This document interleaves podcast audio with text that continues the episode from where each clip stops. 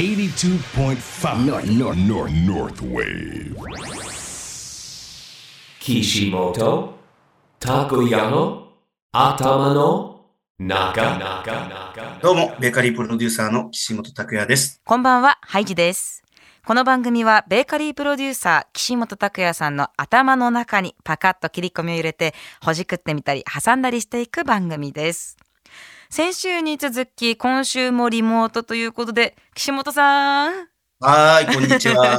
こんにちは、今週はどんなお話をされていくんでしょう？そうですね。ここ最近僕が仕事で東南アジアに行くことが多いので、はい。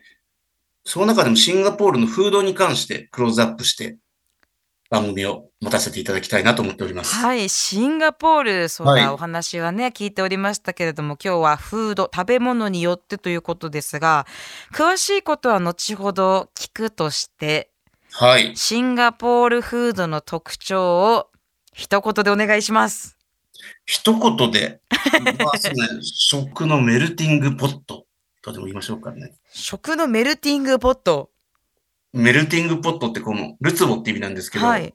まあ、ある程度このフリースタイルといいますか、中華圏の影響も受けてるかといえば、まあ、この西洋ってわけじゃないんですけれども、幅広いこの多様性のある食文化かなっていうのは僕自身感じまうすね。シンガポールフードどういったものがあるのかっていうのを今日は聞かせてもらえたらと思います。はい。それでは今週の一曲目に行きましょうか。はい。まあ、あの、やはり、このアジアらしさっていうのを出していきたいなと思いまして、今日持ってきた曲はですね、ジュディ・オングさんの見せられて2012バージョンです。どうぞ。Kishimoto Takoyano Atamano Naga Naga Naga 聞いていただいたのはジュディ・オング「見せられて2012バージョンでしたもうすっかり気分はアジアな感じなんですけれどあ、そうですね。その雰囲気を出したくて、今日聞いてる皆さんもアジアを満喫してもらいたいなと思っております。はい今週の岸本拓也の頭の中テーマがシンガポールフードということなんですがまはいずシンガポールに行ってたのはいつ頃のお話でしたっけ？そうですね。先月も行ってきたんですけれども、はい通算だともう何回になるんですか？ちょっとあまり数えきれない感じがですかね。そんなに行ってたんですね2010年代も結構行ってたりしてたので、うんそうですね。ただね、ここやはり5、6年は行ってなかったんですよ。じゃあちょっとお久しぶりな感じでしたそうですね。ただね、なんか気のせいではないね、間違いなく。物価がどんどん高くなってるような気がします。ええそうちょっと意外ですねそう、食のメルティングポットじゃないんですけど、うん実は、あの、もう何軒も何軒も飲んで、3軒目、4軒目ぐらいに、あの、お好み焼き屋行こうってことになったんですよ。お好み焼き屋さんがあるんだ。そう、シンガポールで。はい。で、この鉄板で普通のお好み焼き食べて、確かね、ビールが1杯2000円近くしたんですよ。高い。で、お好み焼きも結構な金額だったんですよ。確か2000円超えてたような気がするんですよ。だからやはり、物価は確実に高いですようね。ーん。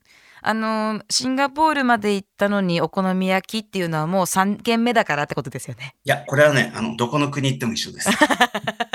オーストリアに行こうが、ロンドンに行こうが、必ず中華やお好み焼きは行ってしまうんです、ね。そ下手したら、まあ、うん1軒目はないですけど、2軒目、3軒目っていくと、どんどんどんどんそういう風になります1ね。軒目はその地域、その国とかの代表的な料理とかを食べたりするんですよね。そうですけど、たまにはまあ、食のメルティングポットっていうせいせいにしちゃって、意外と日本的なものも行っちゃう時もあるんですけど、はい。シンガポールに関しては、がっちりと、ザ・シンガポールっていうのを僕は今回は体感してきたつもりです。ああ、私、ザ・シンガポールなフードが今全く思い浮かんでないので、ちょっと代表的な料理教えてもらってもいいですか？これね、横文字で言ってもなかなかわかるかどうか、まずちょっと横文字で言ってもよろしいでしょうか？。はいい。そうね、代表的な料理で、一つはチリクラブってある。チリクラブ。カニ。はカニです。辛いカニ。あの、要は、エビチリってあるじゃないですか。エビチリ、はい。あれの、要はカニバージョンなんですよ。へえ。あ、じゃあちょっと甘辛な感じっていうことですか？甘辛ですう。ーん。で、お店によってはものすごいニンニクを効かせてたりとか、へえ。でそれを、ハサミが出てくるんですよね。ハサミね。うん。バリバリと手で、手袋を向けて、つけて、ビニールの。ハサミってそっちか本当の自分がは私たちが手で使うハサミが出てきてそうです。バリバリっといくわけなんですね。さすがにカニのハサミでは切れないね そうそうそうそう カニを。あだからそのままのお姿で出てくるんだなっていうのを想像してたんですけれども。そうなんですよ。へえ。今あの岸本さんが実際に食べたよっていうチリクラブの写真送ってもらったものが手元にあるんですけれども、はい。まあ、基本はまあ、カニの身を食べるんですけど、うんうん、なんて言ってもたまらないのは味付けがいいんですよね。カニと卵をなんかスパイシーにするっていうなんか定義があるとか、僕もよくわからないんですけど、うんうんそこまでは。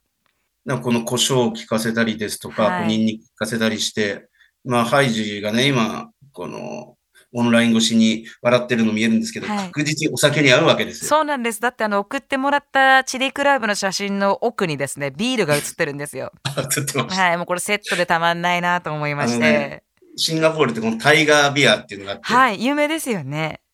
これとまためちゃくちゃ合うんですうよね。ん。だからあの瓶でも飲んで。ただまあ、確実に手が汚れるのと無言にはなりますよね。確かに、まあ、カニを食べるって本当に どこの国で食べてもみんな静かになるんですね。だ結構ね、悪戦苦闘したのがう、ん。あの、今回外で食べたんですよ。はい。で外で食べるんで汗もすごい出るけど、手袋してるからなかなか汗も拭けなくて、うんうん。結構そういった部分のめんどくささはあるんですけど、このめんどくささを凌駕するぐらいの美味しさは間違いなくありまああ、いいですね。す。はい。ただ、チリクラブってのは決して僕もよくバンコクにも行くんですけど、タイでは食べたことないですし。あと、ね、クーパッポンカリーとかそういったようなのよくあるんですけど、それとはまた全く別物で、はい。どちらかっていうと中華に近いのかなっていう気もしますし。このアジアの中で、このうまく融合してるのかなっていう気がしますよね。そっか。あの、はい日本のカニの食べ方と、あと韓国だとカンジャン、ケジャンとかも有名じゃないですか。あれもうまいっすよ。美味しいですよね。はいでも本当にその国地域によってカニのいただき方は全然違いますね。カニって文化ですようね。ん。あ、名言出ました。だ今度カニ、カニのゲストもいいですね。カニのゲスト？奥深いっすよ。はい。例えば、中国も僕よく行ってたんですけど、うんまあ同じカニの一種で、あの、ザリガニなんかも食べてましたし。はあ。あれなんかは、本当にこういう、なんでしょう、香草とかと合わせてうん。煮込むとめちゃくちゃうまいんですよ。ねえじゃあいつかこの番組でもカニナイトがあるかもしれないですね。ちょっとやりたいなとは思ってますね。はい。他にもお写真いただいてますが、他の料理も紹介お願いします。はい。あと僕が好きなのはね、ハイナンチキンライスっていう、まあ、この蒸し鶏に、この鶏の出汁汁で炊いたご飯を添えて、あーこれはもう多分ね、日本でもよくあると思うんですけど、はい。シンガポールだと多分国民的な料理だと思うんですよね。あの、タイのカオマンガイにちょっと似てますね。あ、まあ似てるといえば似てます。うん。見た目が。これやっぱりご飯がめちゃくちゃ美味しいんですよね、へーこの染み込んでて。じゃあ、国民的料理っていうことはお家とかでも作られるんですかね。そうですうね。で、僕は大体2軒目で食べます。ああ、ちょっとあの、お酒も入って、少しね、ご飯が食べたくなる時間に、い、ただくんですね。あと、仕事で行くと、1軒目とか意外とこういうね、あの、お客さんと一緒にこうフレンチとか行ってかしこまるんですけど、あ2軒目でこういうホーカーっていう屋台街があるんであ。、はい。この国営なのかな、ホーカーって。うん。あの、ホーカーでこう食べたりするわけですよ。へえ。あの、そこまで高くないんです。それではこの辺で一曲お届けしましょうか。はい。じゃあ続いては、こういう夜の時間にね、心地よくなってもらいたいなと思いまして、はい。クラムボンのナイトクルージングライブバージョンでどうぞ。Kishimoto Takoyano Atama no Naka 聞いていただいたのはクラムボンナイトクルージングライブバージョンでした。じゃあこれは一緒にシンガポールへクルージングしながらっていう感じですかね。ですね。は。い。岸本拓也の頭の中。今週はシンガポールフードというテーマでお話ししています。岸本さん、はい。私今クラムボンを聞きながらシンガポールの料理について調べていたらすごくこう上位というか絶対食べたい料理の中にはい。ラクサという文字を見つけました。はい。ラクサは見たことがあるというか聞いたことがあります。スープみたいな。あの、そうですね。まあ、ヌードルなんですけど、このココナッツミルクベースなんですよね。はい。エビなどが入っている。あれは結構僕の中では、あの、大好きな一つで、まあ大体これもホーカーっていうね、屋台街にあるんですけど、はい大体食べますし、日本でも食べれる場所あるんじゃないですかね。そうですね。きっとシンガポールのお料理扱ってる店とかだときっとあるんでしょうね。そうそうそう。えー、あのー屋台みたいなのがたくさんあるんですか？それとも今岸本さんが教えてくれたところに集中してるっていう感じなんですか？たくさんあるわけじゃないんですけど、うん僕が知ってる限りだと2箇所ありますね。へえそれが、まあ、どこが、あの、まあ、ここを、まあ、運営してるのかわからないんですけど、だいぶ昔からあるみたいです。あそうなんで。すね。で、そこでやはり、あの、庶民の方が皆さん食べてるんですけど、うん、その中に実はパン屋さんとかもあるんですよ。パン屋さん。はい。だそこは本当に純粋なる、今シンガポールっていうと、やはりアジアの金融の中心地で高層ビルがいっぱいあるんですけど、うんここ行くと本当にアジアの、本当に下町らしさっていうのを感じることができる。僕はホーカー大好きなのでよく行きます。うんじゃああの旅行するにもおすすめのエリアっていう感じなんですか？はい、そうだと思います。あのシンガポールのどのあたりって聞いても私他に何も分かってないのであれなんですけれども、はい。なんかこう空港から近いよとか駅が近くに大きい駅があるよとかありますか？空港からだいたい30分ぐらいなので、あー近いんですね。大きくないんですよ。うんうん大きくないので言ってみたらどこ行っても結構近く感じます。で、タクシーに関して言えばですね、あのそこまで、あの、高くないんですよ。うんうん。あの、まあ、そこまで高くないっていうのは、まあ、日本とそんなには変わらないので、うん。もちろんバスで移動するのもいいですし、まあ、タクシーでちょっと移動してもいいのかなとは思いますね。はあそうか。あと、あの、たいこのオンラインで、あの、日本もアプリあるじゃないですか。はいタクシーアプリ。はいで、アジア行くとこのグラブっていう共通のアプリがありまして、で、目的地とかを入力してくれると、もう本当に楽に行けてカード決済もできるので、えー、僕は結構これで移動しちゃいましたね。便利ですねはい。あの、バスを使ったりもしたり、そこはもうダブルの組み合わせで、時間ない時はタクシー使ったりとかしながら。で、僕はホーカー行く時にはいつもそんな感じで移動してました。岸本さんが行った時は7月でしたけれどもその7月のシンガポールはどんな気候なんですか？あのね、ずーっとやはり一定だと思うんですよ。基本的にもう赤道のほぼ直下ぐらいなので、ただ一つ言えるのは、日本の夏の方が暑いですね、東京の夏の方が。そうなんですねはい。確かに暑いんですけど、この湿度と日ず日差しっていうんですか。それは東京の方がやはり暑く感じますね。へえじゃああのどの季節がっていうのは特になくいつ行っても同じシンガポールが迎えてくれるよっていう印象ですか？ですね。2月とかに行っても僕の中の感覚としては全て同じような気温って感じますね。へえだからよくパン屋さんって、はい、あの東京だとよく夏になると暑くて売れなくなるって言うんですけど、うんじゃあシンガポールの方って暑いからパンそんな食べないのかなと思うとそんなことなしで、えうんなんで暑いとパンが売れなくなるんですか？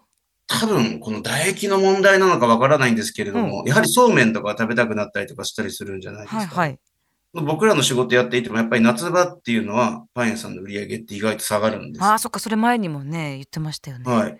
だけどシンガポールは全く関係ないと思います。うんうん気温がずっと一定してるので、まあ、今度シンガポールのパン特集というのもいずれしたいなとは思うんですけれども、はい。非常にバラエティ豊かなパンがあって、へ楽しいえあのさっきビールのお話を聞きましたけれどもはい。お酒は他のお酒はどんな感じなんですかね？あのね、フード事情じゃなく今度はドリンク事情になっちゃうんですけど、はい。非常にバーが多いんですよ。バー？はい。はい。もちろん西洋の方も東洋の方もいろいろな方がいらっしゃるんで、いろんなジャンルのバーがあって、このよくアジアベストバーっていうような、こういうバーのランキングみたいのもあるんですけど、うんうん。シンガポールって結構やはり上位に来てるお店が多くてですね、はい。非常に個性豊かな、あと本格的なお酒を提供してくれるバーが多いです、ね。この美味しい味だけじゃなくて、まあ個性的なはあの配合であったりとか、内装外装も非常にユニークで、僕はバー巡りは実はしてます。そうなんですね。バー巡り、あのいつか行くシンガポール旅行のために今メモ取りましたあの、バーがあったら言ってください。結構、バーを巡るのは、バンコクとシンガポールはこれが唯一、唯一ではないんですけど、随一ですね。うん僕楽しみです。へね。はい。もうこれが一番の楽しみって言っても、まあ食とその終わった後のこのお酒巡りっていうのが、シンガポールの楽しみ方では一番かなと思いますけどね。いつか行ってみたい。そう思わせてもらいましたよ、はい今日は。今思うと、なんか一つ発見がありました。はい。シンガポールフードを特集した時に合わせてるものっていうのは僕大体ビールなんですよ。うんうん、ビール。でこれ外で食べたりしてることが多いので、やはりビール、だ味に対する喉越しで、そして2軒目は必ず、まあ、ホーカーとか行って3軒目はバーに行くと。うん。らこの時はもう、酒はお酒で単体で楽しんで、はい。心地よく酔っ払って4軒目にお好み焼き屋さんみたいな。結果そこに戻ってくるっていう。それぞれの楽しみ方があるわけです。はい。あのー日本に帰ってきてシンガポール料理食べたいなとか思うこともあります、あ、ありますよ。うんうんハイジも、例えば札幌なんかはシンガポール料理屋さんあるんですか？シンガポール料理食べられるのはたぬき工事にあるお店なんですけれどもあれ、まだ、よく行くあのベトナム料理屋の前のとあころ。そうですそうですああ、はいはい。あ行ってみたいんですよね。お店の名前クラクラって言うんですけれどもえーもともとコピティアムっていうお店があってもう本当にあのはいたぬき工事の外のみんな歩いてるところでも外のお席で飲んだりすごい夏を感じられるようなそんなお店でしたねじゃあ今度行きましょう。ぜひあっていうのは、はいっていうのは、ちょっとね、この、たまたまなのかもしれないんですけど、うん意外と東南アジアとか行くとハイボールっていう概念が意外とないんですよね。ウイスキたまたーまかもしれないんですけど。ウイスキーは飲むウイスキーのソーダ割りっていうのはあるんですけど、こうごくごくハイボールっていうのはあまりない感じがする。基本やっぱり僕ハイボール大好きなので、はいシンガポール料理やっぱりハイボールと合うんじゃないのかなっていうのはあります。うんじゃあその札幌のお店もいつか一緒に行ってみましょうねぜひぜひぜひ。はい岸本たこやの頭の中岸本拓也の頭の中ベーカリープロデューサーの岸本拓也さんとハイジがお送りしてきましたがそろそろお別れの時間です、はいじゃあ岸本さん最後にシンガポールフードの魅力をかっこよく伝えてくださいはい。やはり繰り返してしまうんですが、食のメルティングポットですね。になります。今日それだけ覚えて私は帰りたいと思いますはい。食のメルティングポットシンガポールフードメルティングスポットかな。あそっちにします？自分が溶けちゃう。美味しさのあまりに溶けちゃう場所かもしれない。ああ、いい表現ですね。 melting spot。今日はこれを覚えた、そんな回でした。はいさあ、この番組、岸本拓也の頭の中、あなたからのメッセージもお待ちしておりますので、ノースウェーブと検索しまして番組のメッセージフォーム、または E メール、tak.fmnorth.co.jp まで送ってください。それでは岸本さん、次こそスタジオで、ぜひぜひ。はいあと皆さん、もし、なんかシンガポールで食べて美味しいものとかあったりしたら、またこれもメッセージ送ってくれたら嬉しいですぜ。ひ教えてください。はい。ありがとうございます。ご挨拶お願いします。はい。それでは良い週末を、ベーカリープロデューサーの岸本拓也でした。ハイジでした。